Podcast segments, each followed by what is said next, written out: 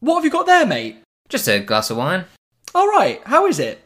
Um, It's alright, I guess. I mean, obviously, it's not really delicious like a pint from Beer 52. Well, it's a good job that this episode of Podcast Secrets of the Pharaohs is sponsored by Beer 52, the world's number one beer club. With Beer 52, you'll receive a case of beer every month featuring craft beers from all over the world, including Belgium, California, New Zealand, and more. As well as getting eight free beers, you'll also receive the award winning magazine Ferment, as well as a couple of different snacks. Perfect for a night in or an innocent picnic in the park. For the last time, it was a picnic. You couldn't see the snacks. We had two different types of snacks. Best of all, you can pause or cancel your membership at any time, so you don't need to worry about the Ombudsman coming to get you if you want to take a break from your membership. So, seriously, what are you waiting for? If you want to get started with a free case of beer, head to beer52.com forward slash peep to access your first case for free. Eight beers, Beer 52. Eight? That's insane. All you need to do is pay the £5.95 for postage. And don't worry if you're not a fan of dark beers, there is a light option available. So that's beer52.com forward slash peep to get your first Beer 52 case for free. Poor me. Poor me. Pour me another glass from Beer 52. Cheers! Hello, this is Paul Clayton, aka Sophie's dad, and you're listening to Podcast Secrets of the Pharaohs. Sod you all.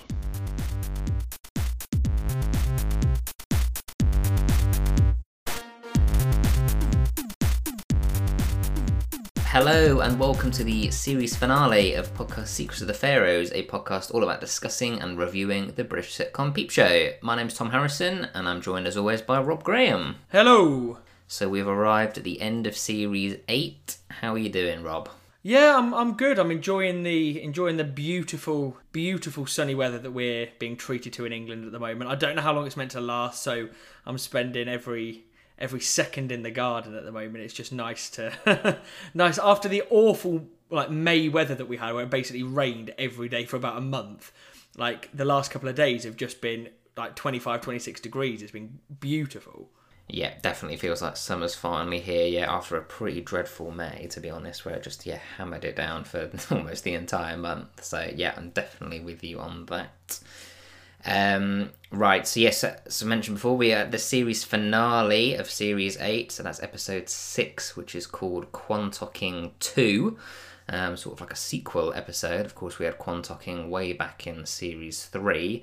But before we get too deep, let's uh, shout out the wonderful patrons. Yes, we have, and I think we have in fact gained another patron since we we last recorded. So I'm just getting their their lovely names up now. Um, we have got uh, our brand new patron Eric Lenz. A big welcome to you, Eric. We have then got David Butler, VJ Bow, Andy. I haven't got your surname on here, unfortunately. Isla Skakowska, Stephen Daranchetti, Justin Den Levy, Jason Martin, Nick Howard, Simon Darlington, Eleanor Wall, Benjamin Price, Nat Maxfield, Olivia Calmus Hoy, Steve Morano, Sarah McDaniel, Dee Bizzle, John Barker, Isaac Marley Morgan, Ash Krishna, Stuart Hill, Joshua Herbertson, John C. Ralston, Jonathan Gardner, Tim Chamberlain, Jessica Isler, Toby Irving, Michael Collins, John Fraser, Joel Johansson Byberg, Alex Watson, Doug Simpson, Andrew Mason, Daniel Thompson, Laurie Johnson, Tricia Atenzia, Mike Kavanagh, Dave Pink, Robert Horvath, and Darren Friedrichs. Shout out all of you and welcome Eric as well, the, the latest member of our lovely patron. Um, yeah, so we're going to start with uh, we're going to get into the synopsis of the episode, give it an overview, and then our general thoughts. But I just wanted to shout out now before we get into it properly to uh, stick around till the end of the episode because obviously this is the finale, so we'll be taking a bit of a break uh, before we start series nine. But we do have some some plans before we start series nine, as well as something a little bit new as well for the patrons who we just shouted out. So stay till the end, and uh, you'll find out all about that. But for now, we will yeah we'll dive into the synopsis for Quantocking 2 and then just open with our um, general thoughts of the episode. So, after his latest setback in getting Dobby to move in, Mark resorts to the nuclear option, a proposal. In similar fashion to Sophie, he whisks Dobby away for a weekend in the Quantocks, only for Jeremy to reveal that he's also in love with her. So we've got a series finale on our hands. What, what did you make of this? Series eight has been quite an epic journey in trying to get Dobby to move into Apollo House. Did this kind of was it a suitable end?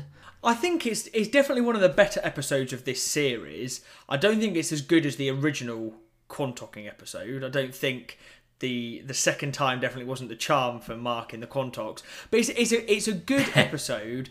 And I think like I don't want to discourage people from listening to us when we move on to series 9, but I definitely feel this episode almost kind of sets the tone for the not as quite high standards that Series 9 then has when we go forward into that. And I'm not going to be completely disparaging about Series 9 and, and slag it off when we finally get to it. But I just think, like, this episode just doesn't feel particularly peep showy to me. And I don't know how to describe it any better than that. It just. It just didn't feel like a proper peep show episode. Mm, okay, interesting to hear that. Perhaps yeah, we'll dive into that. Your thoughts as we as we head through. Um, I perhaps it's an unpopular opinion, but I, I really like Series Nine actually. Um, so I'm I'm looking forward to diving into that. In terms of this wrapping up Series Eight, I think Series Eight has had its good episodes, but it's been like um, just this storyline of like trying to get Dobby to move in has been like a slog, hasn't it? And it, it's kind of been meant to be that way. Like Mark's like ongoing battle to try and get her in. So I'm glad that we're wrapping this storyline up because it just needed doing. If it's dragged into series nine, I think that would have been a problem. Um, and I just think it's kind of the inevitable is is finally happening, which I think everyone sort of predicted. Uh, it, it was sort of inevitable that the, series finale was going to see it, you know, finally crash and burn. Um, I think would, we'd have all been very surprised if Dobby had, you know, accepted Mark's proposal, not that he gets out, um, and they'd lived happily ever after. Um, so yeah, I'm kind of glad to just see this this arc wrap up. Um, I think you know everyone's better off for for this, um, and in a weird way, I think we kind of leave everyone in a, a well, set them up for a, a better like, you know, um, like to find themselves in better circumstances as we head into series nine. Definitely. Yeah, and I think that the fact that both times Mark is going off to the Quantocks, obviously Sophie in in the series three, end of series three, was it beginning of series four? Yeah. Yeah. End of series Um, three. Yeah. when he's going there is very much us willing him not to do what he's about to do. And there's a similar vein here where you're sort of thinking, you know that everything is pointing to the fact that he shouldn't be proposing. Like we've had five episodes building up to this one in this series where we can clearly see that Mark isn't suited to Dobby, and that in fact Jeremy kind of is suited better to. Not that we want Dobby to end up with Jez instead of Mark, but I think as the viewer we just by this point we don't want Mark and Dobby to end up together. I think there is a slight bit more confidence, and it's really difficult to think about this without knowing what happens.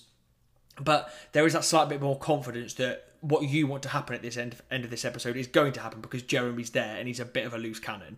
Whereas there is ne- an inevitability when he goes to the Quantocks with Sophie that he's going to end up proposing. Whereas in this episode, you sort of think there's almost an inevitability to the fact that he's not going to propose. Mm. Well, that certainly it won't be a success if he does manage to get it out. There's going to be something that happens that is almost certainly going to come in the form of Jeremy. Um, yeah, no, I, I completely agree with, with pretty much everything you've said. Um, shall we begin then? Yeah, let's go for it. So our series finale starts in Super Hans' flat, and I wasn't sure if this was the same flat we saw uh, the outside of back in the New Year's Eve episode last year that was referred to sort of as the, the heart of darkness for whatever was going on inside. Um, and he'd earlier referred to it to Mark, I think it was in the last episode or the, the week before, um, where he you know described it as having a bit of a men's hosp- um, a men's uh, hostel vibe. Um, but you know we, we get only a little look at it, but it wasn't as quite as squalid as I thought it would be. I mean, it still looks a bit you know rough around the edges might be putting it a bit lightly, but it was it was it was better than I thought, and they you know we get a glimpse of you know the room that Jeremy's going to be staying in, and Hans reveals that it's it was his grand's, um, and it was surprisingly normal looking. aside from the fact there's snakes in the bottom of it, but I I like Jeremy's reaction where he is obviously we're seeing it through his eyes as he walks in. He's like, "Oh God, here goes," and then as he walks in, he's like, "Oh, it's all right." Like there's no skagheads, there's no corpses, no nonces. You're like, "Oh yeah, actually, to be fair." It doesn't look too bad. It, you're right. The the flat we don't see much of it. It's almost more like the rules that um that Hans has that make it seem slightly more sort of men's hostily because he then goes on to say to Jez, Bathroom's currently on a bucket flush system. The fridge is fucked, but the bag out the window is functioning very well. We do peg and reuse the tea bags. And this, this will be your room. Oh, here goes. Oh, it's okay. No skagheads, no corpses, no nonsense. It's Nan's. Right, great. She isn't still using it, is she? She's dead, Jeremy. If you want to stop going on about it for one single minute. Right, sorry. Of course. The bag. Finally, my destiny has arrived. if I came to your house and that was how you were operating, I would be a bit concerned for you. Yeah, but then there's that great juxtaposition of the way that Jeremy then goes to put a drink down on the counter, and Hans like really criticizes him for not using the coaster that's right there. So there's that fantastic, yeah. There's all these horrible things kind of going on, but Hans, in some kind of strange, I guess, typical Hans way, there's that you know tiny sliver of like civilized like nature to him, which I think was great. Um, the, the main thing I wondered when we go into that room is there's a bed there, but Jez is supposed to sleep in a sleeping bag. And I, I didn't quite understand that. I was wondering whether perhaps, you know, it, it turns out that the grand has died. So was it like, you know, how some people kind of like just keep a room exactly how it was, almost like a shrine to them, and whether Hans thinks that just sleeping like actually in Grand's bed would be some sort of like you know like desecrating it. Yeah, but then don't get him to then even sleep on a sleeping bag on her bed. Presumably he's not going to sleep on the floor of that room, not with all the bloody snakes. He's like, I would not want to sleep, even sleep on a bed, like under a duvet, like wrapped up in a room that has got snakes in it. Like you hear these horror stories about snakes who live with humans and they they lie next to them for long enough and then size them up and then swallow them whole. That's Hans's potential fate. Yeah. I mean, or, it is or, crazy. Or Jeremy's Jeremy's fate more so than Hans. Like I'm not not concerned for Hans. Hans has made the decision to to keep the snakes in the first place. Jez hasn't really got a choice. No, very true. Um, yeah, so he, I like Hans kind of just leaves the room and shuts the door on him, and poor Jez is yeah stuck because he's the camera's panning to different corners of the rooms as various snakes are you know just announcing themselves or suddenly slipping under a cabinet or something. It really is quite horrifying. I mean, I'd be out of there in a flash. Yeah, I don't even like particularly at people's houses where um, they've got like things in like a like a lizard or an iguana or any of these sorts of animals in like their like whatever you call them. They're not aquariums, are they? Um, what do you call them for? Like for a, a? vivarium, isn't it? Yes, yeah, that's it. Um, even that, I'm a bit sort of freaked out by in people's houses. So I don't know how I'd cope if there were actually live loose snakes just making their merry way around the floor. I'd never have a. I'd Mm, Yeah, never sleep. I'd never fall Yeah. asleep. That's just what I was thinking. You'd constantly have like, well, you'd have both eyes open. I think trying to keep a keep a track of them. So we, yeah, we kind of leave Jeremy, poor guy, to kind of fend for himself as we head over to Mark and Dobby, and uh, they're at a nightclub. Pretty sure it's the same nightclub that we were in um, earlier on in the series. And uh, the two of them are talking about the fact that Jeremy is now sort of officially moved out, and Mark, quite understandably, wants to know when Dobby will actually be moving in. And it turns out now that it's another week because her friend's van is in the garage, and yet it's just yet another delay, another reason. And it's, I just think if we hadn't got over this, I mean, she was practically in the flat last week. They were, you know, popping bottles and celebrating, and then she dropped that bombshell at the very end, and that's just spilled over into this episode. And it just doesn't set a great tone for it, you know, the sudden some sudden change of uh, circumstance for Mark. No, and I just think like this is where I think the audience starts to turn against Dobby. Because I think she's had, and we talked about this at length, I think, last week. She's had so many opportunities to either say to Mark, I'm not interested, I don't want to move in, or whether she doesn't want to make the commitment of actually moving in, but doesn't want to break up with him. She just doesn't want to have the commitment of moving in. And she's just coming up with excuse after excuse after excuse. And and Mark's asking a completely honest, reasonable question. Obviously, he says, like, translation, there is some pressure behind what I'm asking you. But he's running out of reasons to have to to get the details. Like he starts off last week, doesn't he, by going like, or even like in an earlier episode this series, I need some details for some forms, and then it becomes something else and something else and something else. And by this point, it's like, right, Jez is gone. Right, when are you moving in? I like, I'm not fannying about with any sort of pretense behind it. When are you moving in? Yeah, I've splashed ten grand, like sort of fraudulently channeled it through the uh, the buildings association to to get you to you know solve all of your problems. Quite rightly, he wants you know something to show for it.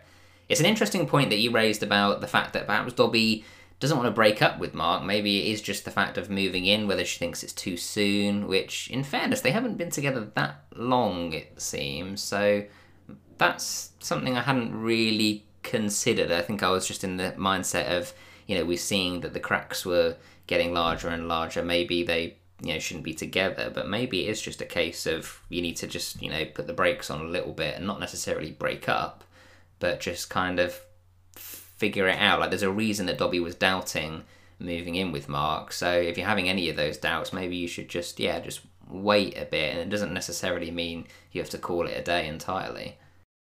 It's always really hard to tell with Peep Show about what period of time has passed between each episode. So we're not really sure how long Mark and Dobby have actually been together, even more so when their relationship has crossed a series. So we're trying to work out, based on when the episodes were released, how long they've been together. But obviously, the episodes were released week by week, and then there's a gap. So we're not really sure. And so I think some episodes there's like a two week gap. Some episodes there might be a three month gap. Sometimes within an episode there's like a three week gap within the episode. So it's sometimes quite hard to tell. I mean, neither Tom or I, I'm sure Tom won't mind me sort of bringing this up. Like both Tom and I moved in with our respective, like my wife and and and Tom's soon to be wife. Um, we both moved in with them very quickly, didn't we? So like Mark moving in quite quickly with Dobby doesn't seem particularly like alien or strange to me because I moved in with my wife after five, six months, really, really quickly. But I don't think that I was having the same doubts about whether she felt the same way as Mark does about Dobby. Yeah, I think that's the key thing. I mean, ultimately, yeah, they're adults; they can do what they want. If you want to move in after a week, they can. I mean, I wouldn't perhaps recommend that, but I think if you know, if you're both on very much on the same page, then it's that's absolutely fine. Whereas we've seen for a while now that, particularly after Gerard's death and Dobby's shift in, you know, perspective and her personality has kind of evolved. I think that yeah, the last thing they should be do is is rushing anything. Yeah, and they, they don't want to move in to try and fix the problems, which I think is kind of what Mark is doing. Mark is thinking, I agree. once I've got her in, then I can basically make my mind up and she might actually realize how much she likes me and i know you sort of talked quite a bit about this a couple of weeks ago where you said like they almost want to move in so he can then work on her in for want of a better phrase and, and make her realize that she loves him too I, d- I, th- I definitely think that's where Mark's coming from. Yeah, completely agree with that. Um, but yeah, they're, so they're at this nightclub, and uh, Dobby is called over by some friends. So Mark is kind of left at the bar, where he sort of begins to kind of half eavesdrop on Simon and his mates, who are sort of down the other end of the bar from him. So, five aside on Sunday. We're down a man if you fancy it. Oh, I'd love to, but I've got a roast chicken summit with Alice. Five aside. Oh, that's where all the men go to laugh at the rest of us who can't check the brake fluid or shoot a baboon. Alastair Campbell and Alan Hansen and probably Brian Cox, even though he pretends he's not one of them. which is something that we'll need to remember for later on. But when Dobby returns to Mark, she reveals that she's in with a chance of working on a project in New York for the startup company. And, you know, we've already just had the van, you know, a minute ago, and now we've got this New York super project, you know, literally going across to a different continent. And Dobby kind of lays a bit of the groundwork, saying, God, like, I've been looking forward to moving in with you for months, but. And then that's, you know, Mark's like, oh, the but. And Dobby's kind of just like stalling and stumbling her way through. So, you know, it's really difficult, isn't it? And it's just. I mean, this is a very awkward exchange. And it. It just got me thinking, like, I think because we we just had the the van excuse that like I watching as like a more casual fan, I always remembered that Dobby had a lot of excuses and reasons for like not moving in with Mark during the course of this series, but until we've actually sat down and discussed them, you know, each, you know, week by week, episode by episode, just the number of over the course of six episodes, like how many reasons, whether they're valid or just excuses, you know, we can debate that, but I mean, it's just spectacular how many things are like thrown into the mix, and it's just it's kind of like you know just chuck everything at the wall, see what sticks.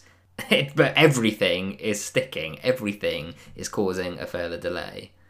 I think this one is particularly hard though because I would never begrudge somebody being offered a job like a potential like job of her dreams. I would never begrudge her moving away to New York. Um, like, didn't she say it's only a six month project? Like, she's not going forever. Um, and I had real sort of like memories, and um, I'm, I'm sure like you remember this, Tom. But when I first started uh, dating my now wife, I had been sort of really looking at going to work um, in uh, Abu Dhabi and Dubai and going out to teach there. And I remember being in the early stages of sort of our relationship and being like, I've got to make a decision now because if I go off and work there, then I can't expect, like, because we were probably in a similar amount of time being together that, that Mark and Dobby have. I thought I can't just say, right, I'm going to disappear off to Abu Dhabi for two years. You won't really particularly be able to come and see me maybe like four times a year. But I want you to basically wait until I get back and then we'll just resume our relationship from this point. And we'd only been together probably two months.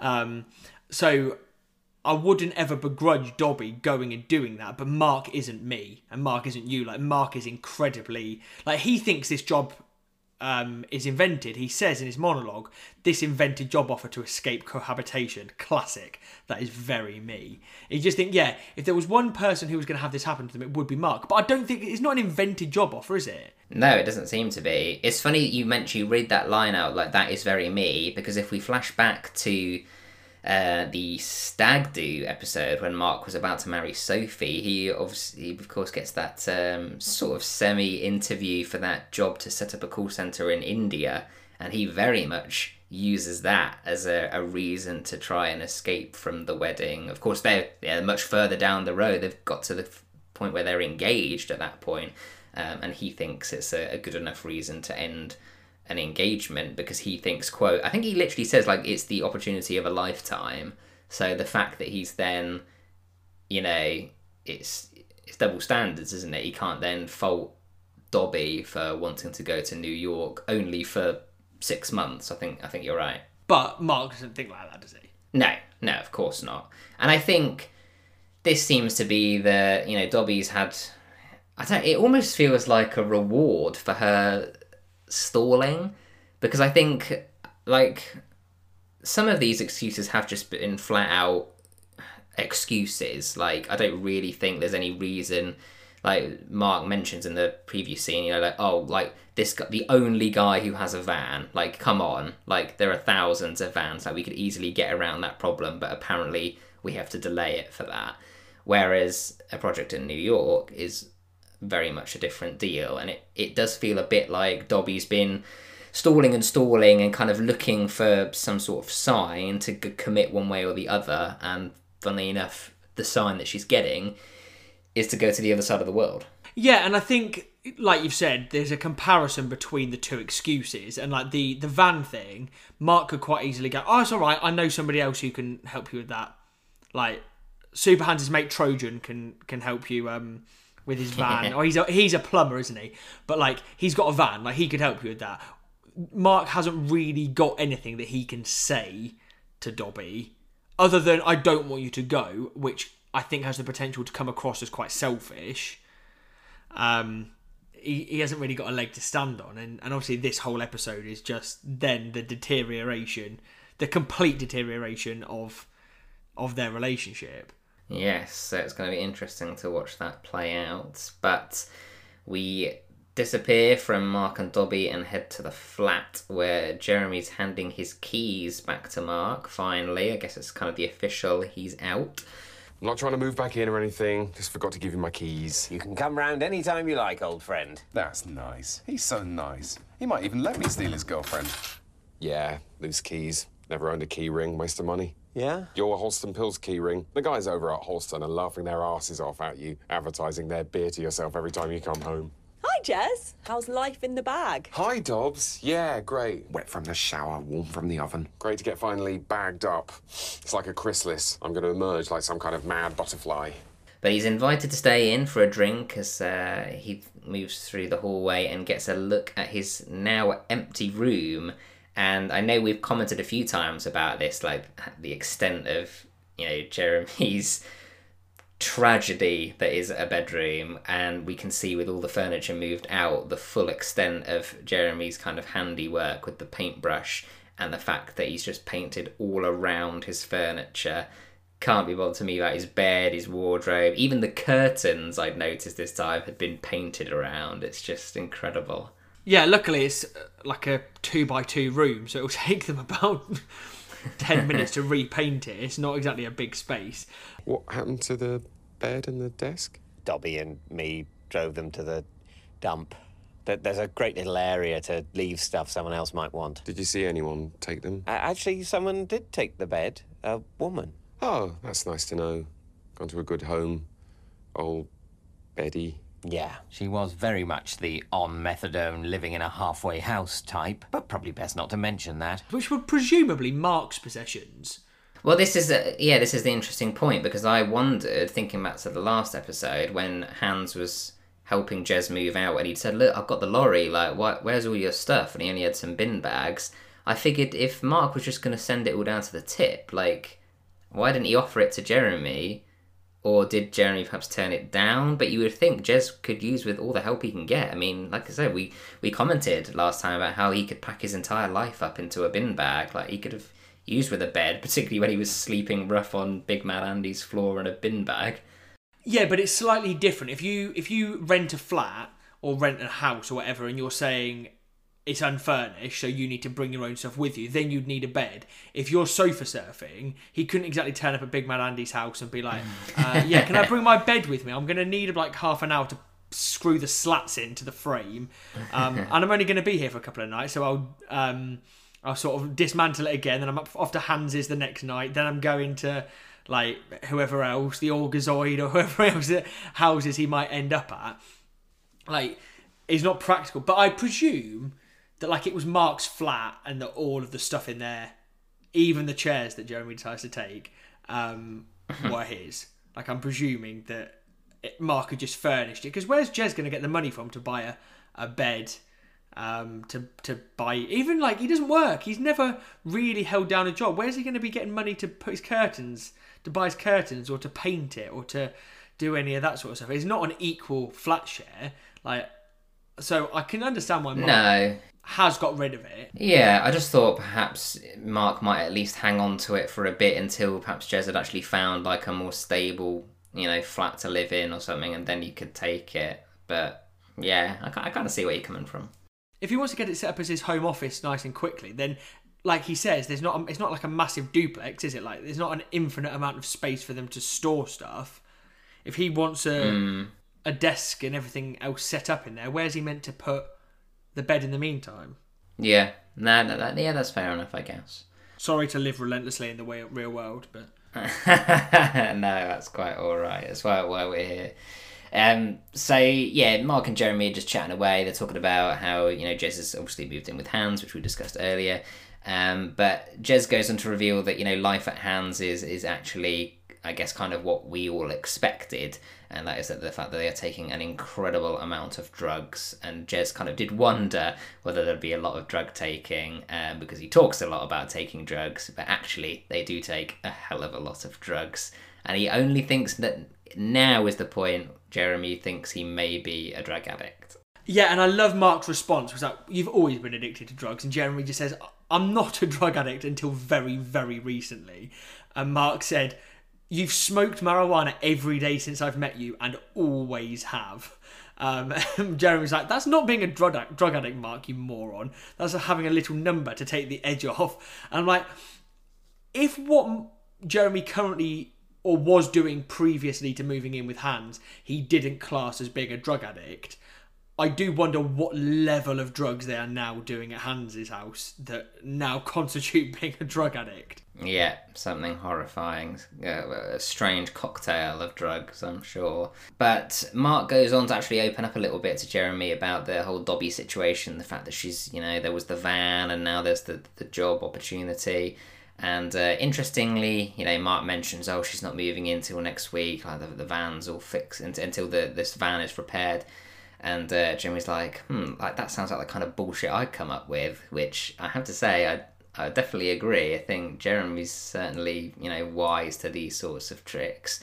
And Mark even admits that he was worried that, you know, Dobby could be delaying on purpose and the fact that she might be having cold feet. And Jeremy in his monologue is, you know, there's a real, you know, quite classic peep show of, you know, what's being, you know, internal internalized and then what's being said out loud. And Jez is kind of really rooting for the um, destruction of this relationship. So, um, Dobby's finally moved in. Congratulations. You lucky, lucky bastard. Actually, she's not moving until next week when Jason's van's all fixed up. Oh, right. Jason's van. That sounds like the kind of bullshit I'd come up with. I, I was worried she was delaying on purpose, having cold feet. Yes! God, I'm such a bad friend. And now she's had this job offer in New York that I'm not supposed to talk about. Do you think she could have made that up to avoid moving in? Duh, obviously. I wouldn't worry, mate. So I- I've booked a romantic weekend away for us. Shit. Great. I'm, I'm going to nail down this New York lie, get her away, confront her, and watch her squirm. This is not what you do on romantic weekends away. This you are not. you're you're you're doing you're doing basically what he promised to do at the end of the last episode, which was like, um, I, I I know she didn't love me, and now all I need to do is get her to admit it. And like this is just a continuation of Mark trying to prove to himself that everything is going wrong for him. Yeah, if, I mean, it really feels like he's reaching breaking point, isn't it? The fact that he's there's again, it's this sense of like that he would get a sense of satisfaction out of watching her squirm and like this pleasure out of essentially what he's kind of describing like interrogating her. It's very very odd, but yeah, he seems to be one way or another. I guess he is just reaching that point where it's like either she moves in great or she doesn't, and I I guess he finally kind of gets his life back because his whole life at the moment again we, we don't know you know the the time period across this series and you know this dates back to the end of series 7 as well we forget that he's been doing nothing but waiting for Dobby to move in. And you know his career has been you know three banditos to baths bathrooms and fittings and then getting sacked from both of those jobs. So Mark could really do with kind of focusing on himself a bit get his own life back on track. But all his energy has been going into getting Dobby to move in, and it's you know it's really had a, a, a negative effect on you know not just his relationship with, with Dobby, but his whole life. Yeah, and you just said that like he's almost taking some sort of pleasure in making her squirm and making her feel uncomfortable and putting her under the microscope. It's almost like almost a um it's not sadistic because it's it's, it's inflicting pain on himself to to to realize that this is all going to go wrong like he's almost taking some sort of weird joy or weird pleasure in the fact that his life is going to get ruined from the consequence of this not just making her finally admit that she's messing him about Mm, yeah, but I, I think in a way, whether he's kind of really acknowledging himself, I think he's right though. Like he does need to just, you know, one way or the other, this does just need to be done now because, like I say, Mark's whole life has been dedicated to this failing relationship. So if Dobby, you know, if it doesn't happen, then fair enough. And Dobby just, um, Mark then just really needs to kind of get control of his own life. You know, find the one. She's out there somewhere. Of course, we're going to head into series nine and find April again. But there's just so much else in Mark's life that's going wrong as well. But we're kind of not really focusing on it because everything is Dobby, Dobby, Dobby. Yeah, absolutely. Um, so yeah, we we move forward, presumably later on that day, or maybe the, sort of the next day, and Mark's turned up. Um, in the script, it says Marcus turned up unannounced at the five-a-side game, um, and I think this is one of the all-time sort of classic peep show scenes. I th- yeah, I think for for David Mitchell in particular, who just could not look more out of place. I love watching his sort of floppy fringe like bounce around as he awkwardly jogs onto the astroturf. and the fact that I think one of our followers on Twitter pointed this out that it's the same outfit that he wears in every um, sporting thing that he does. So this is the same sort of grey polo shirt and trackies that he wears when he goes for a run with Big Suze, then when he goes to the gym, um, and then obviously when he plays football as well, which is just an absolute, absolute classic sort of. I don't play sport, so I'm going to wear the only clothes I've got that remotely resemble sport uh, sportswear. Um, so yeah, so he he runs onto the pitch um, and he in his monologue he just says, "Look normal, look like you fit in, do a little run," but he just doesn't even understand the basic premises of football, does he? Mark's joining Bibbs. You get him second half. Bibbs. Great. He naturally assumes I know about Bibbs. So what are you? Defence, attack, goalie? Bit of this, bit, bit of that. Did, did you see the game the other night? Which game? The, the big fixture. Oh, you missed a great one. It was a really great game. Nothing overhead height, no slides, no one in the D, yeah? Oh, God, what? What? I need to write this down. Can I touch it? Switch it. Switch it. What does that mean? I, I don't know what you mean. Switch it. Sorry, guys. I, I was gonna, you know, kick it up the other end and just put one right in their fucking goal hole, but no dice. He's clearly not there to actually be interested in playing football. He's trying to wheedle, wheedle, pry and pry and needle or whatever the uh, the line is, and oh, it just it just honestly it it puts the hairs on the back of my neck up. Like it makes me cringe so badly in this scene. Yeah, and we have to remember that you know Mark wasn't invited to this. This was he was eavesdropping on the guys while they were at the other end of the bar when they were back in the nightclub. So Mark has just turned up completely unannounced. Simon says, you know, oh, you know that that one short we were that you you know heard about. We've you know we've it's fine. Like we've got someone else, but I guess you can play as you've kind of just turned up awkwardly. Um, and so they, I guess Simon kind of throws him a bit of a lifeline um, despite Mark behaving very, very strangely. Um, but Mark just, I mean, it's bad enough that the little lines he comes out with, where it's very all, you know, non-committal. Like he, Mark knows next to nothing about football, but the fact where they actually get started playing, like Mark really embarrasses himself here. like he just he's all over the place. He doesn't understand the kind of like basic lingo if you've played any football or five-a-side in particular and he's just kind of running around not running around aimlessly because his aim is very much to try and talk to Simon and get information out of him about this whole New York project, but he doesn't even get that. So not only does he embarrass himself on the, the pitch, because um, he concedes a few goals that are his responsibility, um, but he also, yeah, comes away like completely empty handed. But we've talked so many times before, Mark doesn't have the ability to build up. Like, so he doesn't sort of do any of the almost I can't think of a better word for it than foreplay. Like he doesn't he doesn't do the build up in the conversation to asking about New York. He he just runs alongside him and just says, "Oh, so I hear something big might be happening for you guys on the other side of the pond." And and Simon just doesn't care. Simon's like, "Right, we're playing playing football." Um, and Mark just continues. and He just goes, "Oh yeah, New York based project, yeah." Like you're not going to get anything out of him. Like you're not going like it's not about him being non-committal. It's not about him trying to hide anything. He just honestly is there to play football, and you're there to be a, a prat. Yeah, I feel like Mark could have easily just waited for you know the next time they go out for drinks as like a big group, and then just approached him and been like, oh, and, and asked exactly the same question, and it would have come across you know much more you know, organically, and he'd have got away with it. But the fact that he's barged into this five aside as someone who, you know, not just us as an audience, I think Simon acknowledges as well that you know he doesn't look like the football type. He clearly knows nothing about football. So it's just he's really giving himself away here, and Simon later is more than happy to kind of not like stitch Mark up exactly, but I think it's certainly odd enough the fact that it's not a surprise at all that he then tells Dobby what Mark's done. And I don't see anything wrong with that particularly. I think if that had happened, I think I would sort of ring her or text her and be like, oh, by the way, like, I know it's so out of character for Mark that he's just turned up at our five-a-side game. If Dobby's then said to Simon, oh, why was he there? Do you know what was he trying to say to you and all of this sort of stuff?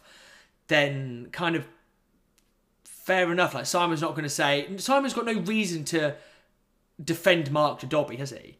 No, yeah, there are no loyalties there, and none at all. I, I don't see any Simon doing anything particularly wrong. I think Mark's been a bit of a knob here, um, but yeah, this scene just for me is is one of the best. I know it's one of the most like commonly referenced and commonly memed. Um, anything anything to do with football. Whenever somebody misses a shot, there's always that. Oh, I was just gonna kick it up the other end and just put one right in their fucking goal hole, but no dice. Mm-hmm. Um, and whenever like a goalkeeper lets in loads of goals, it's like, oh, that was too hard. Someone's gonna get kick, uh, hurt if you kick it that hard. Um, and I, yeah, it just it just gets me every time. Yeah.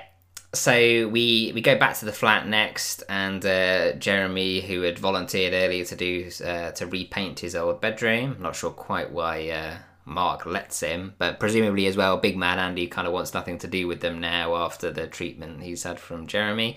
Um, or perhaps maybe they don't want anything to do with Big Man Andy. It's not quite clear. Need to admit I love Dobby. Who to tell first? Her, more exciting. Him, more noble. Or together, more Jeremy Kyle, with a small chance he might cave my head in with his 2003 Personal Finance Award. You got some paint on the light switch. Yeah, well, that's going to happen, unless I take forever. Is this white? Is this actual white? It's apple white.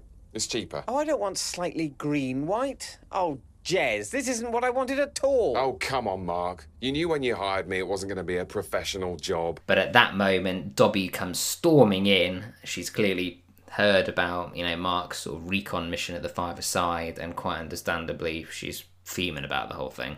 Yeah, as you would be. And she she comes storming in and just says, Why the fuck have you been spying on me? Uh, I'm sorry? Did you try and squeeze information out of Simon about the New York job while pretending to play football? I, I wasn't pretending. I, I just happened to be passing and felt like a kick around, and in the lulls, tried to strike up friendly banter. You happened to be passing a sports centre in Hackney on the way from your flat in Croydon to your corner shop in Croydon. Ooh, poor old Mark. The old stepping on the rake trick. All I have to do is paint and wait. Wait and paint. Actually, for the first time, Mark calls Dobby out backwards, doesn't she? Doesn't he? He says, I suppose I didn't believe you liked me enough to move in with me. You're like, yes, Mark, finally, you've said it. You've been waiting six episodes for this to come out. And he's like, finally, you're actually having the balls to say, I don't, I don't genuinely believe that you like me. Yeah, this is just a sort of yeah frank and honest discussion that they should have had two or three episodes ago. But you know when multiple red flags were first um, being raised, but Dobby, I don't know the way she she treats this. Like I mean, I guess she, she's annoyed ultimately at Mark, isn't it? So I guess it, will take a bit of time to kind of diffuse that.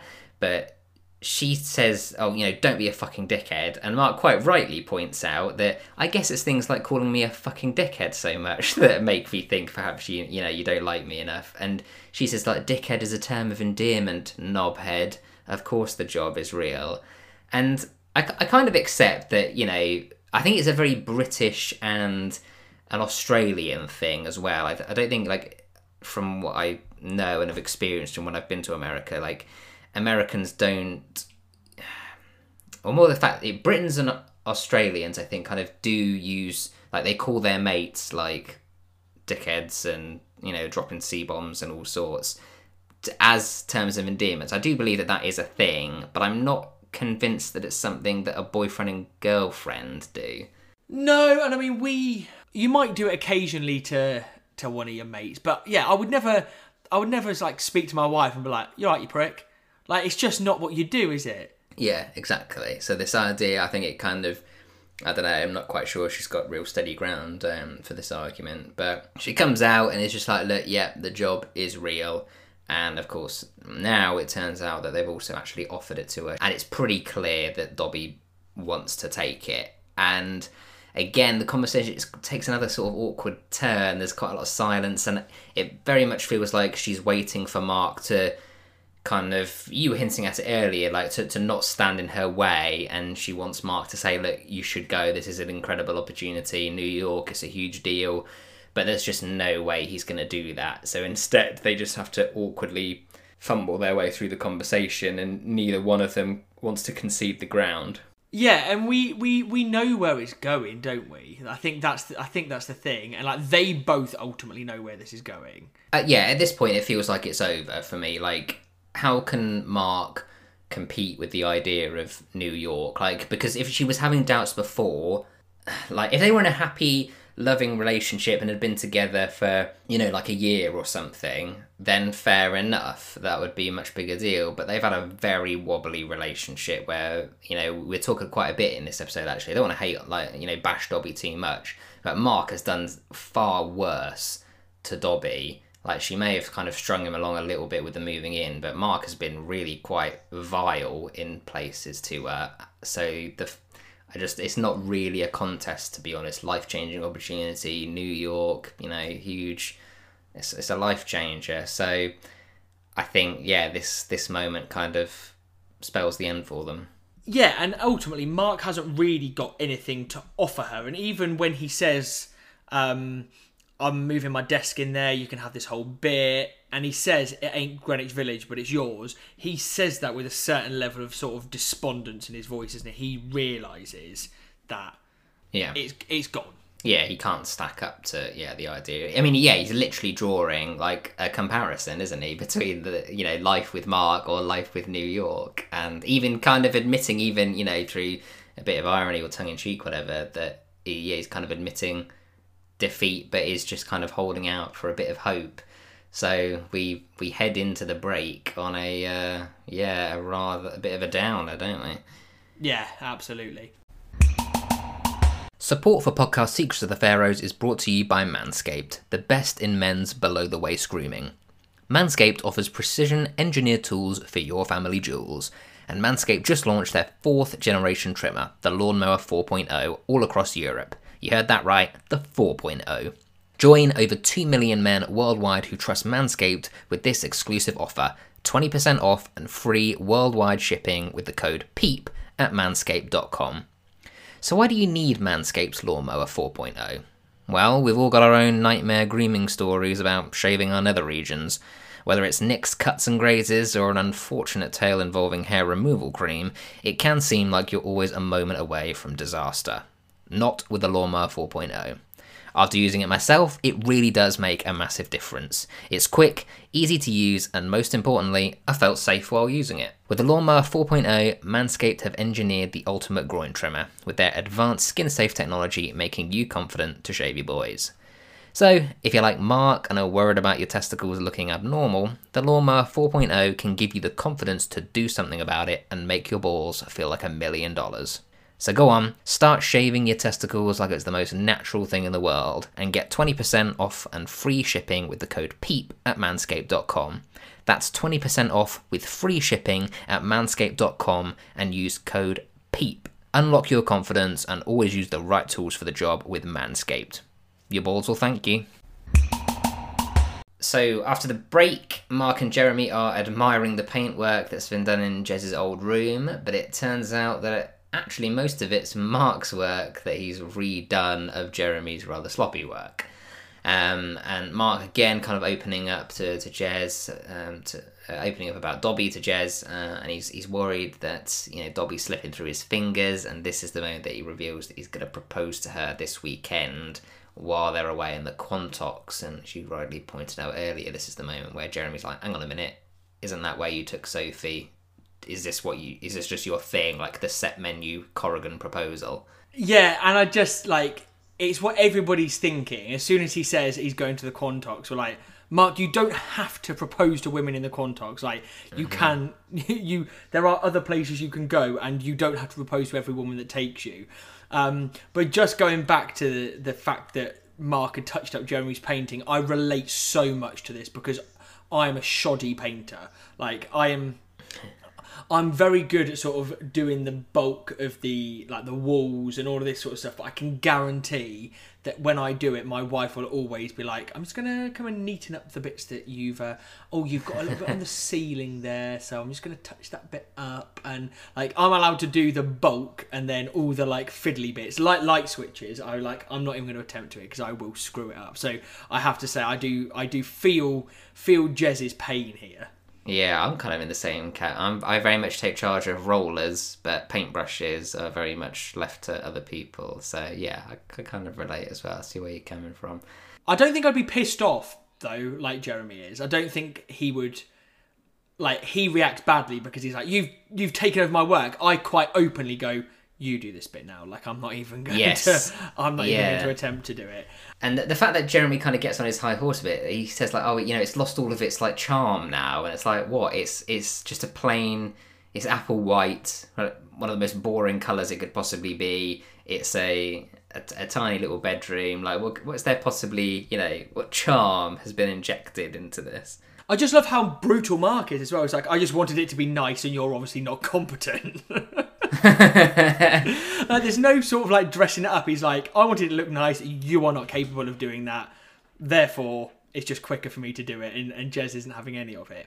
Um, but Mark, for once, asks Jeremy whether he thinks what he's going to do is a good plan, and he doesn't very often do that. Jeremy often offers his opinion, but he doesn't often get asked for it by Mark. And Mark says, Do you think it's a good plan to show her how I feel?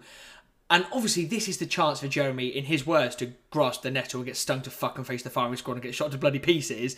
But this is the point I could tell him the truth. And he doesn't. He just goes, Yeah, good plan. And I do wonder whether if he had done it at this point, where they're in their sort of in inverted commas natural habitat, where Mark can't really. It's almost like they're in like a padded cell. Like they can shout and scream and get really cross with each other, but ultimately we know everything that happens in the flat sort of blows over eventually. Um, but but Jeremy doesn't do it, and Mark says, "Yeah, thank you. Like it's good to talk it through with, with a mate."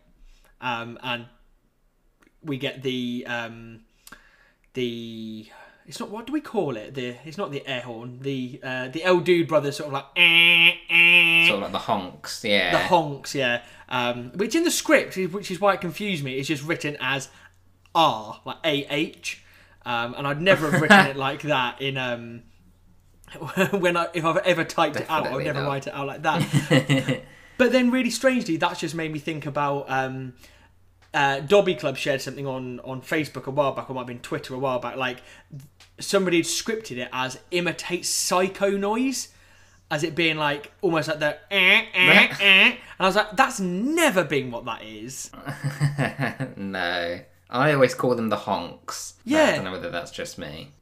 Yeah, I wouldn't. D- I don't know. Maybe we're we're focusing on the wrong thing here. Mark is uh, about to. Mark is about to make a massive, massive mistake. I think that's a really interesting point you made, though, about the fact that if Jeremy had faced the firing squad there and then, would it all be different? And I hadn't really thought about it before, but I think you really could be onto something there. I think you could save all that drama. The nature when Jeremy finally does come out with it is very much the the point of no return, isn't it? Where we then this you know the chain of events, you know, the first domino is toppled in that moment, and they then can't. There's no real backing out of it then. Whereas if they'd done it, yeah, in the safety of the flat, importantly with Dobby like completely removed from the situation, yeah, perhaps maybe they could have found some kind of solution, even if it was temporary. They could have perhaps salvaged something. But I think that's a really good point. That's obviously why he's done it in the way he has, because he thinks, in the same way I suggest that maybe doing it in the flat would mean that it's more likely to blow over and to get sorted. He's done it because he doesn't want there to be time to get it sorted. His plan on the train was to tell him and then fuck off. Like, he had his logic behind why he did it in the way he did it. And I'm not suggesting that Mark's just going to go, oh, do you know what? I'm gonna I'm gonna stab your lovely romantic dinner or it equals pequels. Like like they've had in the previous episodes. Um, and so many of the things that Jeremy's done wrong to Mark, they've salvaged through, or they've been revealed in the flat. So if you think back to when Mark was told that it was Jez's baby, and then it wasn't, and then when Mark, or even before that, when Mark realised that Jez had also slept with Sophie, um, even before the the revelation that it wasn't Jez's baby, those things have both basically happened in the same place, haven't they? They've happened at the table in the front room. So there's been uh, almost, yeah, like we say, a more contained space for, for things to get sorted. Yeah, no, no, yeah, I agree with everything you just said there. I think, yeah, I think that's a really interesting point. I'd be keen to hear, you know, any listeners who have you know, got opinions on it as well. Do let us know because I'd never really thought of it um, like this moment being so pivotal. But I think you're you're quite right. So we'll skip forward then to the moment where everything does come out, and that is the the weekend or the start of the weekend as Mark is heading off to his romantic break in the Quantocks. He's boarding the train, and Jeremy is tagging along. I think Mark should be quite suspicious of why Jeremy's tagging along, but Jeremy's decided now is the, the time to kind of pluck up the courage and do what he, you know, grasp the nettle as he as he failed to do in the last scene. And he waits just until the train is about to leave, thinking he'll spare himself the kind of fall out of it, as you touched on, only to be caught out and trapped on the train as it the doors close before he manages to get off and so he's forced to return to Mark awkwardly and face the firing squad as they take a little train ride together.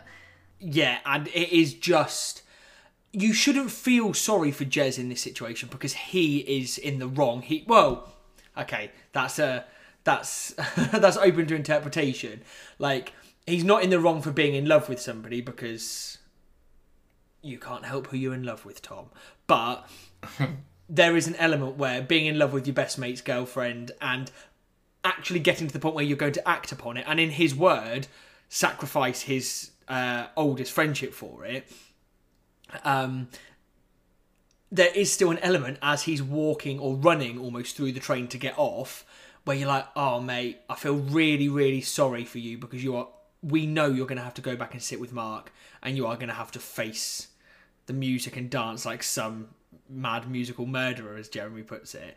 Um, but rather than just go back and try and face it, he just sits down. How the hell am I going to play this? Just going to totally fucking ignore it. It never happened. So, I'm back. Oh, look, an interview with the new USA national football coach, Jurgen Klinsmann. What in the name of holy fuck is going on? I, I think I do wonder whether Jeremy's approach to kind of just pretend like it didn't happen. I think maybe that would have worked if it had been anyone but Jez, because you know so often Mark kind of refers to the you know the typical British Reserve where we don't talk about our you know issues, but the fact that it's these two, you know, he'll happily have it out with Jez pretty much anywhere. So he's understandably furious and he's going to force that issue, and I I kind of see where where you're coming from about Jez. Like, he's made a real mess of it. I mean, let's get that out of the way. But I, he does seem really quite genuine in this moment. Like, I, I do believe him when he's explaining how he feels about Dobby, and we have to acknowledge that he's tried his hardest to not act on it for. I think he quotes like months and months. And it's the fact that it's the proposal that's sort of like forcing his hand. Like Jeremy hasn't you know, this proposal has kind of come out of nowhere. So Jeremy hasn't really. I guess you know if if Dobby really is kind of the love of his life, which you know we could perhaps argue given Jeremy's track record of telling people he loves them. But if that is the case, like, is Jeremy supposed to just say nothing at all? It's a very tricky situation to be in, and I guess ultimately he, he says, doesn't he? Like, I'm I'm willing to sacrifice my you know my best and oldest friend. So it's a, oh, I mean, it's a real rock and a hard place. It is, and I I do get what you're saying about the fact that should he be expected not to act upon it when when this proposal is now happening, but he's not very tactful in the way he comes about it here. Like I know he's in a rush, but this is a plan of his own making. He could have spoken to to Mark at the flat. He's waited until this situation where there is the factor that it could go wrong and they could get stuck on the train together. He hasn't thought about that. And the things he comes out with. Look, I'm really, really sorry. But Dobby, I mean, she's just so lovely. I know she's lovely. That, sadly, appears to be one thing that we agree on. I feel terrible. I do. I've been carrying around this weight for months. So you thought it was about time to drop it on my head? You don't understand, Mark. I'm in love with her. I want to spend the rest of my life with her. The love tap is gushing. Well, turn it off. I can't. I've tried. Well, try harder. Put some fucking elbow grease into it. How am I supposed to do that when there's no such thing as elbow grease? Look, Mark, I knew how much this would hurt you, how angry you'd be. That's why I planned to tell you and then get off the train right afterwards. How incredibly noble. That is not the way you approach your mate and say, by the way, your girlfriend, I want to be with her. It's very different, like approaching, like people who, like maybe you're dating somebody who's someone that you know, like a friend of yours has previously dated, and you're like, oh, by the way, I'm just, I'm doing this to sort of out of respect and to be to be polite and to be cordial. But it's very different when it's actually his girlfriend, and he's saying to Mark, "I'm going to tell your girlfriend that I love her and that she should be with me, not you." It's an incredibly dickish thing to do, especially the way he does it to Mark. yeah, no, totally. Yeah, he's made a complete mess of it, and yeah, I mean, ultimately, we're going to head into series nine with a very, very different Mark and Jez. It's just, it's interesting that Jeremy, who so often claims to be in love with people, but the fact that he's willing to sacrifice Mark as a friend, I don't know whether he really fully understands that, like the decision that he's making there. I don't know. It's it's hard. I just thought that line in particular that kind of really hits home. Yeah, I just, I just can't accept that this situation is okay, and I'll be really interested No, to know what our listeners think and whether, and I'll I'll probably put a poll out on on Twitter to see what people think. Like, is Jeremy okay to do this, or or is he not? And I get that the whole part of his plan was that he even says to Mark. I knew you weren't going to be happy about this, and that was why I was basically going to tell you and then get off the train straight afterwards. Which Mark Oh yeah, it's really bad. which Mark calls him out on, doesn't he? He just says, "Oh, how incredibly noble." Um, and Jeremy's like, "This is so stressful. I feel terrible." And it it's just one another one of those moments where this is called guilt, Jeremy. Like most people feel it on quite a frequent basis. I just like this is one of the few times where I, even though I don't want Mark to be with Dobby.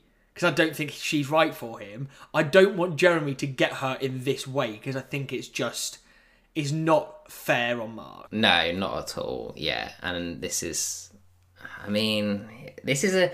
You're sitting there that the first time watching this, and you're thinking, "Blimey, like, is this going to be the end of the show?" Because you know we're at a series finale.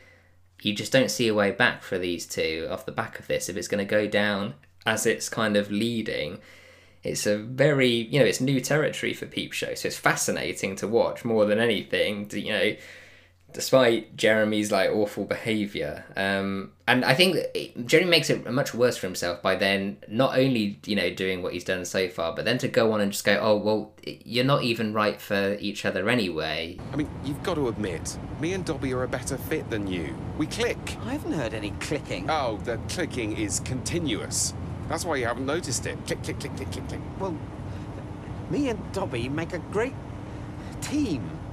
Opposites attract. No, they don't. Not really. That's just something that scientists and people in horrible relationships say.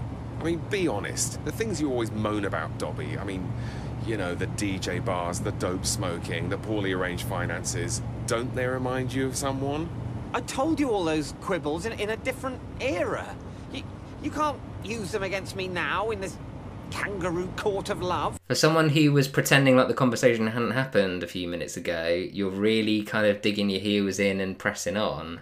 Yeah, and that's what I mean. Like he's not tactful about it at all. He's just he's he's sort of like right. I've been, I haven't done this quite how I intended to do. I thought I would just be able to say it and get off. But what was he hoping that Mark was going to do if he had said to if the plan had gone as intended and he'd said to Mark, by the way, I'm in love with Dobby, and then got off the train? Is he expecting that Mark would still have proposed? One hundred percent. You think? Yeah. Mark actually is very unusually kind of mature about it in a way. Like he, I mean, he's clearly you know upset, angry, furious, and kind of panicking about the whole situation. But rather than letting it degenerate, which we've seen so often, he actually kind of suggests, look, this is clearly you know what's happening is insane, but let's cool off. You know, give it some time. And you know what, Jeremy? I don't have to do this at all because you're really stabbing me in the back by doing this, but I'm willing to give you a few weeks and I won't propose. And if, you know, just let's, now that everything is out in the open, let's see how we feel in a few weeks and then we will, you know, kind of see where it goes from there. Which I'm not really sure if that does anything because it kind of just delays the decision that is going to have to be made. And if Jez has been holding on to these feelings for months and months, I'm not convinced that a few more weeks is going to change anything. But I was I was fascinated at Mark's response.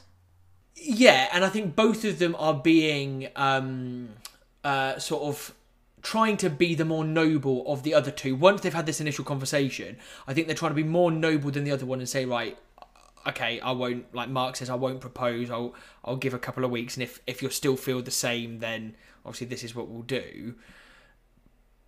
But I don't think obviously neither of the other one believes the other, which like you said just shows the degeneration of their friendship really. They've always been a bit dubious of each other and what are they really thinking and what are they really doing but this is almost the, the final the final hurdle of that. Yeah, it's fascinating that you do wonder if Mark would have just treated Jez like Gerard and just, you know, come to this arrangement and then just, you know, screw the Geneva Convention and just propose anyway. I think you, you seem like you're very much in the camp that he would have just gone ahead and proposed anyway, despite kind of offering this olive branch. Yeah, I think 100% he would have done. Yeah, I, I, I do think so as well. I think the way, particularly, you know, Jez is kind of really stabbing Mark in the back at this point. I think Mark is if if we know one thing about Mark is that he's incredibly spiteful, so I think it's more than um, possible that uh, he would go ahead and, and propose anyway. Um, but it's it was interesting. I thought for a moment Mark actually seemed quite mature, and then you have to think, oh, hang on a minute, actually, you know, this is who we're dealing with. Of course, he would he would kind of um, go back on his word. Because if nothing else, if he proposed and then for whatever reason Jez did something, they broke up, whatever. Mark, if nothing else, can then still paint himself as the victim. Like he has then been done upon by both Dobby and and Jez. Like he's then not the bad guy, and ultimately he's not the bad guy anyway. Him proposing to the girl that he is in love Um. with and that is his partner, I still don't think is. I wouldn't. I wouldn't hold it against Mark if he if he went and proposed anyway. No, no, I, don't- I mean they're in a relationship. He has yeah every right to be able to do that. Jeremy's clearly the one that's acting out of line, but I do think that Mark makes a fatal flaw in this moment in that Jeremy comes out and basically you know we uh, mentioned earlier how that you know Mark is.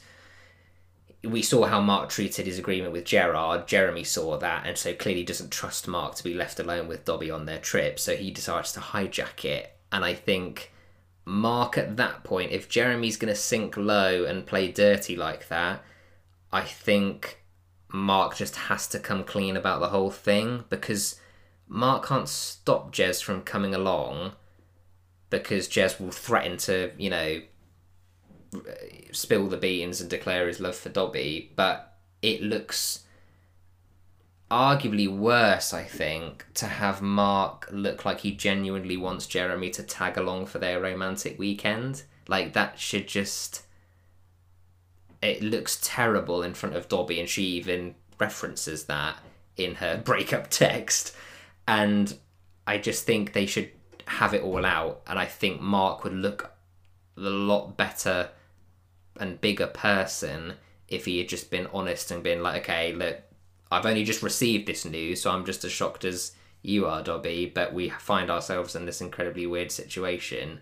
I think Dobby would be a lot more sympathetic to Mark, but the way he just brings Jeremy along just looks so bad. It just looks like he's so dependent on Jeremy that, and afraid of intimacy, which is what Dobby quotes.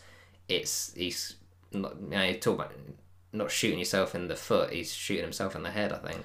Yeah, and you you used the phrase earlier. He's stuck between a rock and a hard place. Like he can't win in this situation. But I think it's really interesting that not only has Jeremy highlighted to Mark why he is in love with Dobby, he has also highlighted why Mark and Dobby aren't right for each other. Um, and Mark says like, you can't use what I've said in the past against me. And he, I suppose he never thought that, he never thought that, that this was going to come to this. He, he he talks in an earlier series, doesn't he, about like um that was just pub talk. Like you can't you can't use pub talk in the cold light of day.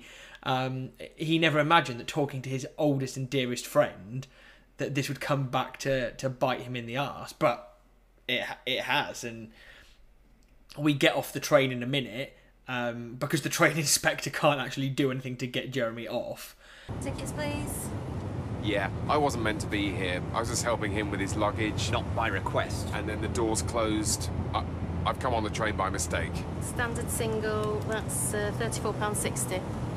Mark, would you mind? Yes, I would mind. Oh, for God's sake, it's 30 quid. I'll pay you back. The situation is perfectly simple. There's a passenger without a ticket who refuses to pay for one. You should remove him from the train. I'm going to have to ask you to leave the train at the next station. Great with me. That's where we're going. That's your punishment of last recourse. Free travel. Just before we move on past this scene, as we we start to talk about their introduction to Dobby, I do always like pointing out where we spot characters from other shows, and the the train ticket collector is of course the the lady that David Brent goes on a date with from The Office, the one where um, Yes. um, he he talks about the uh, there's more pound for pound there's more sugar in a in a lemon than a strawberry and um, starts talking about cows having six stomachs and all this sort of stuff. Um, so you do half expect um, Mark to turn around and go, "Oh, for fuck," in the in a very like, Brentish way. Um, we're then on a slow decline into which one of them is going to screw the other one over first, basically. yeah, we, we've reached the absolute point of no return. If we were ever in doubt before, this is the moment, I think, because you just get one look as they arrive and meet Dobby in the car park at the station. She's clearly annoyed by the fact that Jeremy's tagging along. And I mean, it just gives the impression that, you know, these two can't be separated from each other. And I, I can only imagine that Dobby's just stood there going, is, is this going to be the rest of my life. If I stay here, I've got the, this two choices. One, stay, move in, you know, with Mark and apparently Jeremy, because we if we can't even get him to move out, like he's tagging along our romantic break. So how are we going to ever, you know, if we can't be alone now, when are we ever going to be alone? And then on the other side, I have this exciting opportunity in New York, of all places. Like it's now, it's just it's got to be a done deal. Yeah, um, and yeah, like you said, if there was if it was ever a case of the nail being in the coffin, then then this was it. What's going on, Mark? I'm really sorry, but I had to bring him. It turns out there's something I need to tell you about Jeremy. I, I should have told you a long time ago, but it turns out he's a drug addict. Right, okay. Also, he, he can't get an erection unless he thinks about something disgusting. I don't want to say what. Plus, he thinks he might be gay. He's 80% certain. 80. Nice. No need to overdo it. So he's dealing with that, which I think is great, and I'm being very supportive over. I always thought he might be a bit gay, but more like 30% if I'm honest. He's incredibly unstable. So it was either bring him along or risk getting home to find him, you know. Right, it's just our special weekend away. Change the subject. One sugar, Jez. Yes, please. everything seems to be relatively under control, in, or at least you know the facades are, are being maintained. Jeremy goes ahead and fully breaks character by essentially smashing up the pie because his paranoia has convinced him that there's an engagement ring hiding in it. Yeah, um, and I just think I think when I said at the beginning of the episode, this is where it starts to lose touch with it being classic peep show. I think this, from the point they arrive in the Quantocks, this is where it all starts to get a bit, um, like almost like cartoonish. Like I, I don't like. I think this scene is very funny, but I don't particularly like it. I don't. It's a weird one for to sort of describe.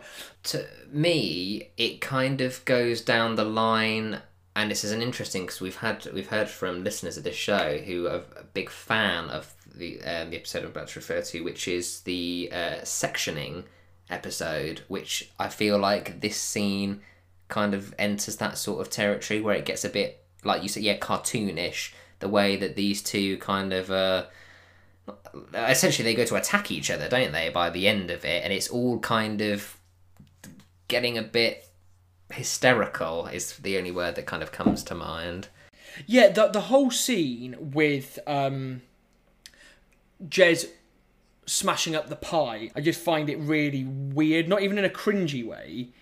I just find it really like strange and bizarre. It might just be me, and I'm I'm wi- I'm I'm willing to have other people tell me what a knob I am and how my opinion's wrong, like they do on a frequent basis.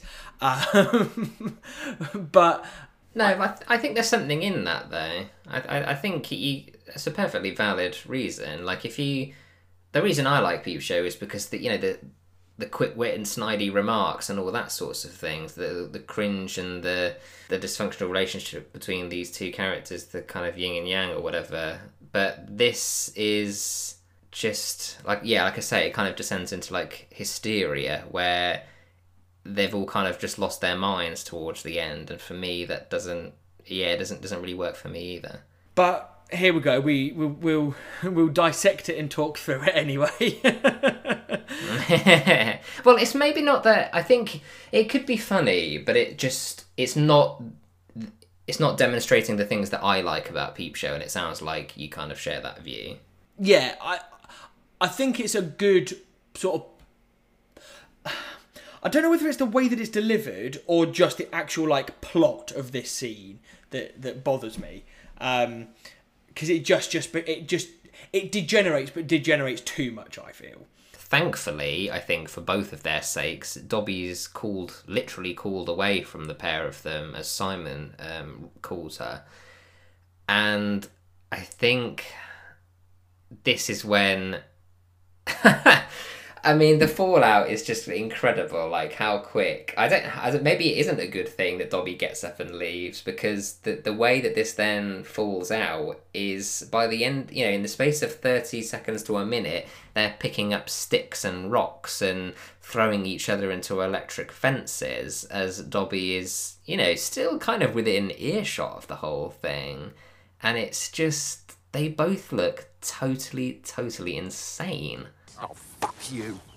Dobby! No! Jeremy! Dobby! Oh, oh. What the hell are you doing? That fence is electrified like a motherfucker.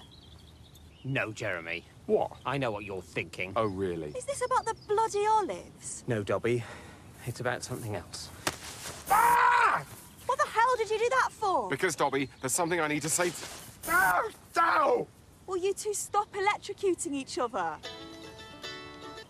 Hi, Simon. What's a step up from electric? A nice big stick. Oh, we're allowed sticks now, are we? It's come down to sticks. Is that what it's come down to? As a matter of fact, it has. Well, how about rocks? Are rocks invited to the party? Come on, then. Rock me, Amadeus. You know you want to. Yeah, you'd love that, wouldn't you? Dobby, the bad man, threw a rock at me. Mark, if you don't throw that rock at me, I'm going to hit you with this stick. Those are the available options. and before we realise, you know, Mark and Jeremy are looking up, and Dobby has totally vanished from view. And Mark, quite quickly afterwards, gets this text message from Dobby, which kind of explains where she's vanished to, and it, you know, she just comes straight at and just says, "Look, I'm taking the job to New York. I'm leaving tonight."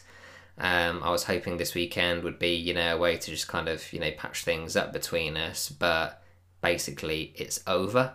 And it's quite it's quite a blunt text, I thought. I mean, I guess you know, the way that Mark's handled this whole weekend has been pretty appalling.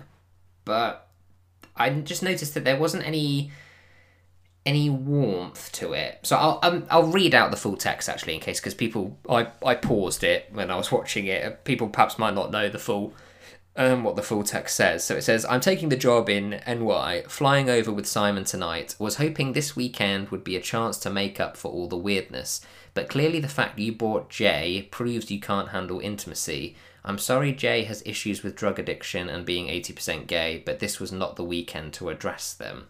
And then it just ends. So there's no goodbye or not even really an apology. Not that I'm really convinced that Mark is owed an apology after his appalling behaviour, but there's not really.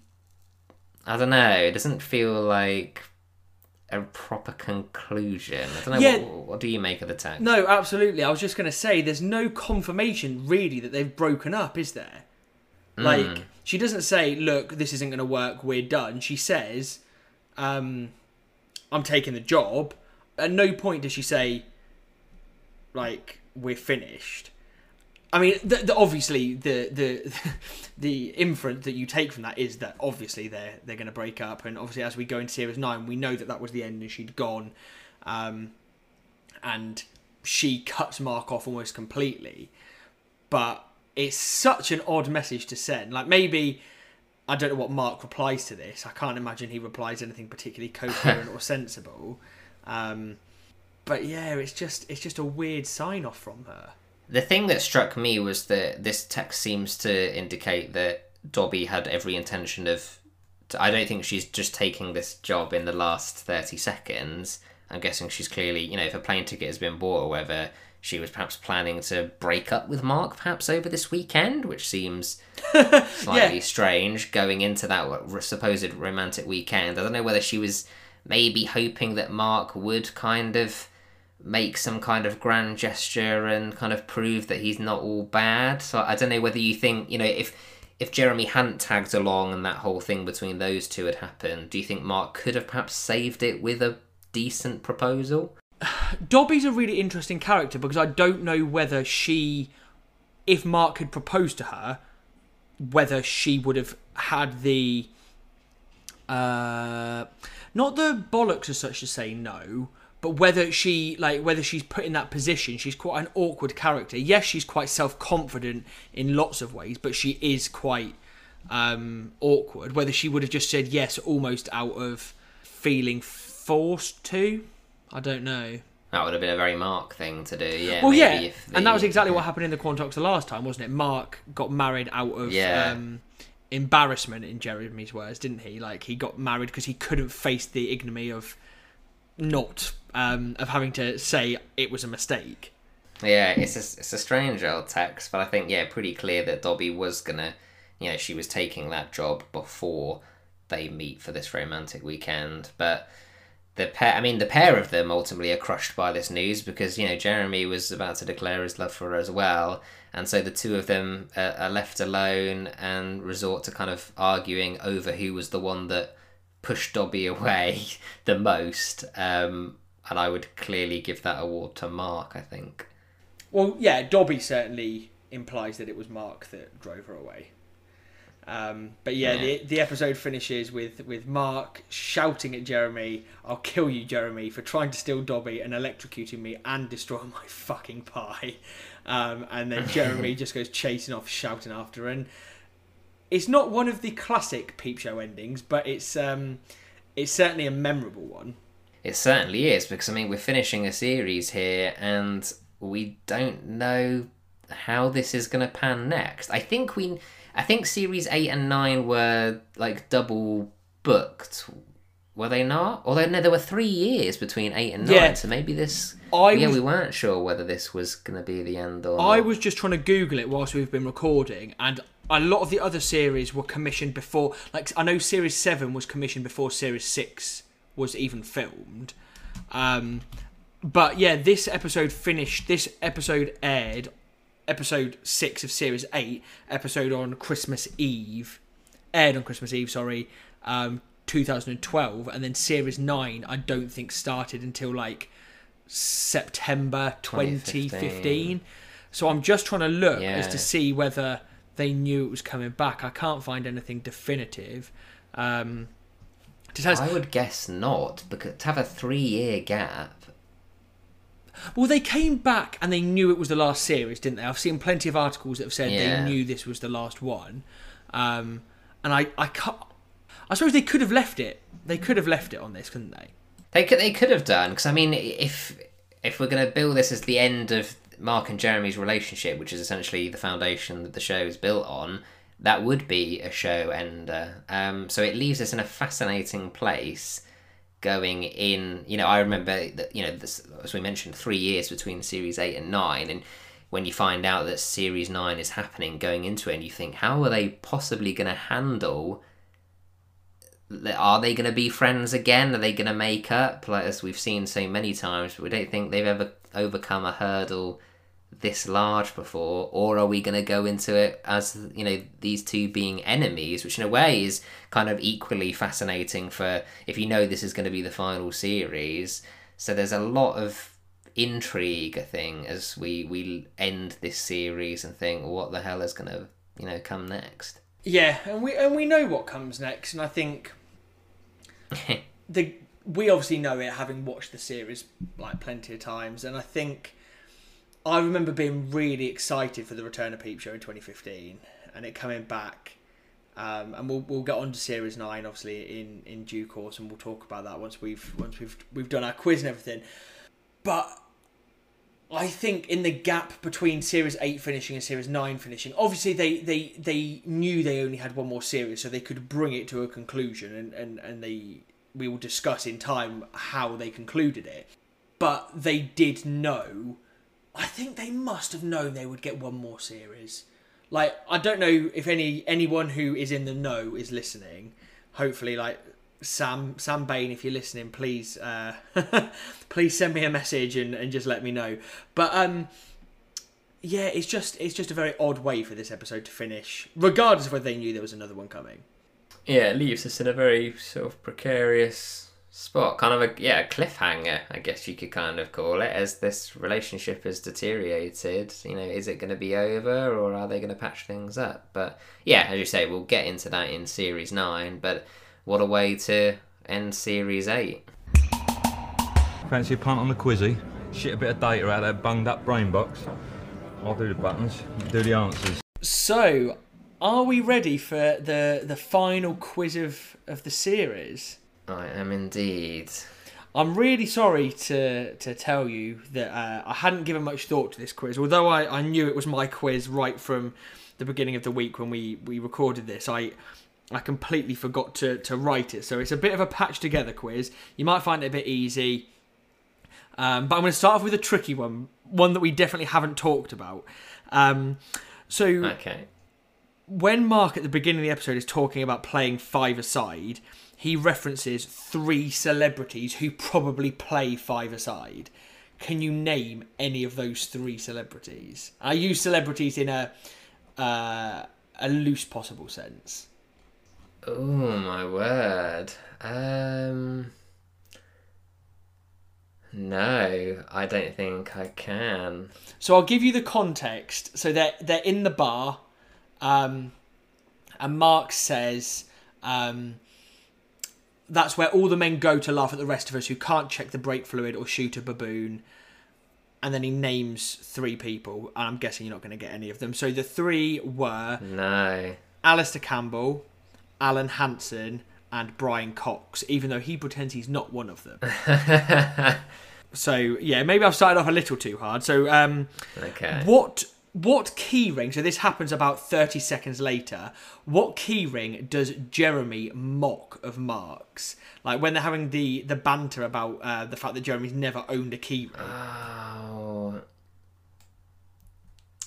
Damn it! It's it's it's a beer, isn't it? It is, yeah. I'll I'll give you I half can't. point I couldn't tell you which one though, because he says something like, "Oh, like they're laughing at you every time you, you know, you open up your door. It's like an advert." Yeah, yeah I can't remember which beer it is. They're called Holsten Pils, and the only reason I think I know Holsten is because I'm sure that uh, they, I'm sure they used. Did they sponsor Tottenham Hotspur like in the '90s? That's the only reason I think I'd I'd heard of them.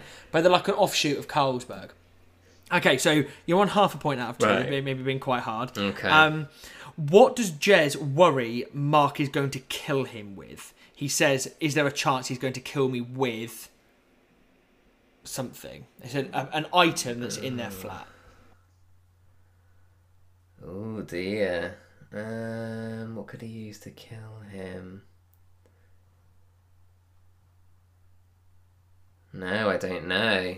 It is his 2003 Personal Finance Award. that would be so Mark. okay, right. Um, let's skip forward a fair bit. Um, who is the interview with on the magazine that Jeremy picks up in the train? oh, that's um, Jurgen Klinsmann. Yeah, well done. Um, this one's a bit more tricky. Um, I'll give it to you to the nearest. If you can get it to the nearest pound, you can have this. Um, how much is the train ticket when she's trying to get Jeremy to buy the train ticket because he hasn't got one? How much does she say it is? I'll give it to you to the. Oh, it's 30 something.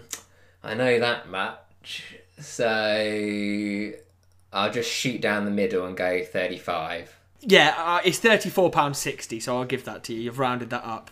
Um, I'll take that. 40 pence out. Yeah, because um, Jeremy says, "Come on, it's thirty quid," but like specifically, it's thirty-four pound sixty.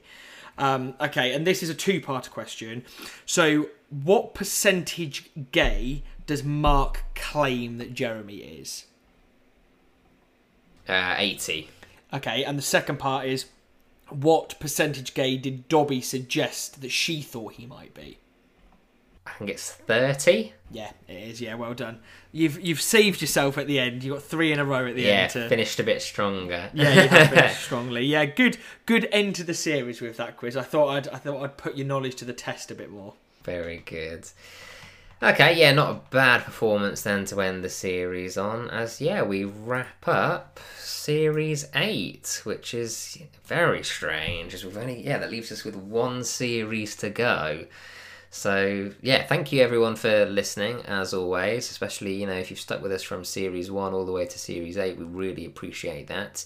If you've enjoyed the series as much as we have, then please do take a moment to leave us a review, uh, either a written review that would be amazing, or uh, just like a simple like rating on uh, iTunes or wherever you're listening.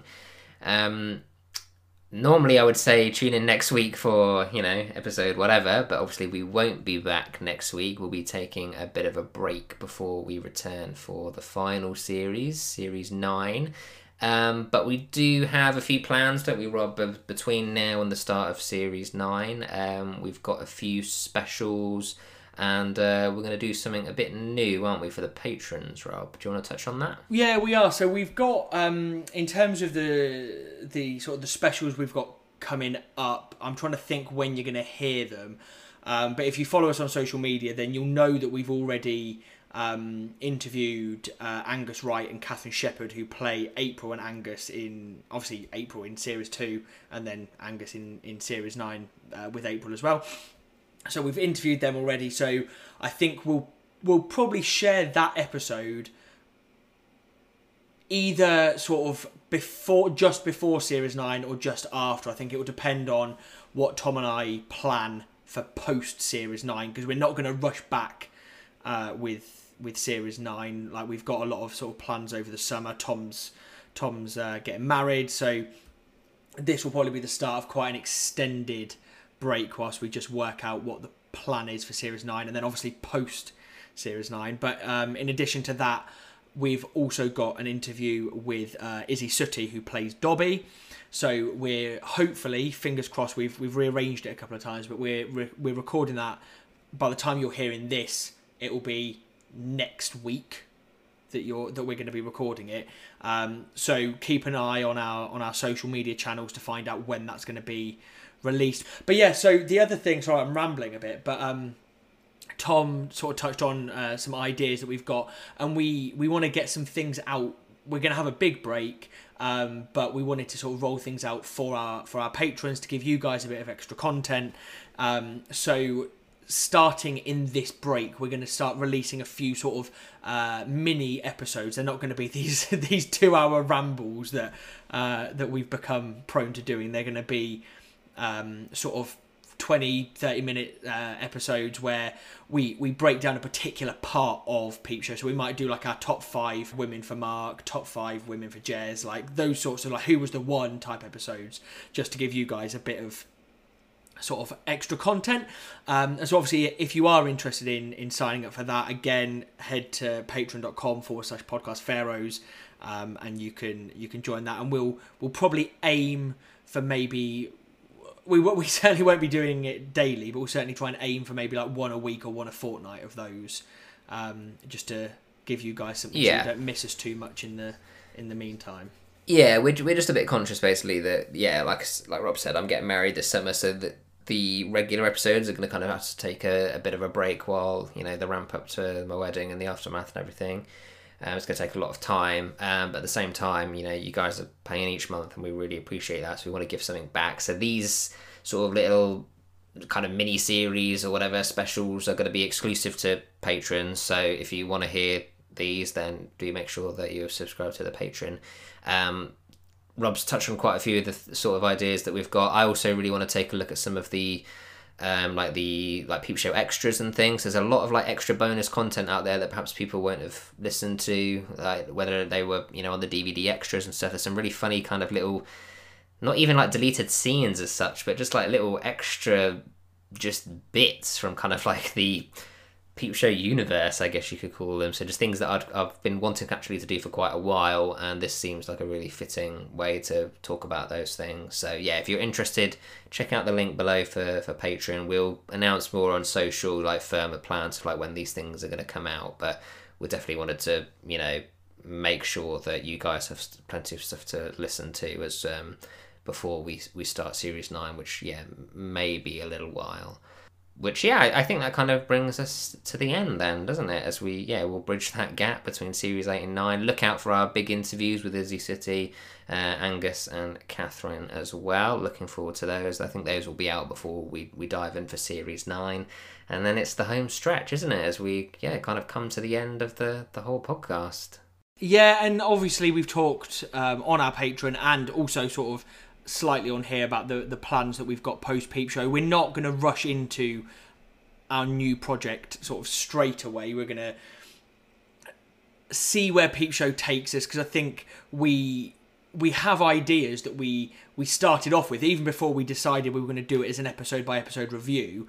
Tom and I had lists of things we wanted to do as specific episodes, um, and we've had plenty of fans get in touch with us to talk about um, maybe doing specific episodes on the female characters and, and hearing the female perspective um, on the female characters. yeah 'cause- that's definitely something i want to do um, and even little things like I know it gets absolutely slated, but the the American Peep Show episode with Johnny Galecki in it, um, I'd love to sort of almost do one of these episode reviews that we've done um, on that, just from a almost like a tongue in cheek point of view because it is so terrible. Um, but yeah, we're not going to necessarily rush straight into our into our new project. Um, but again, I'm I'm shouting out the Patreon a million times. But if you want to listen to our new project, then if you sign up for our Patreon, then that is exclusive on there at the moment. Our first episode um, of our new project is on there. If you want to give that give that a check out at the same time, which segues me beautifully into um, our social media channels. Just before Tom sort of wraps up. Um, you can find us on Twitter at Podcast Pharaohs, on Instagram at Podcast Equals the Pharaohs, on Facebook just by searching for Podcast Equals the Pharaohs. Um, and if you want to email us, you can email us podcast equals the pharaohs at gmail.com. Okay, then, yeah, I think that brings us to the very end then. So, thank you everyone for listening to Series 8. We will be back soon with some specials and then back later this year for Series 9. So, thanks again for listening and thank you for joining me, Rob. Not to be too lardy da, but is there a podcast with fewer snakes available?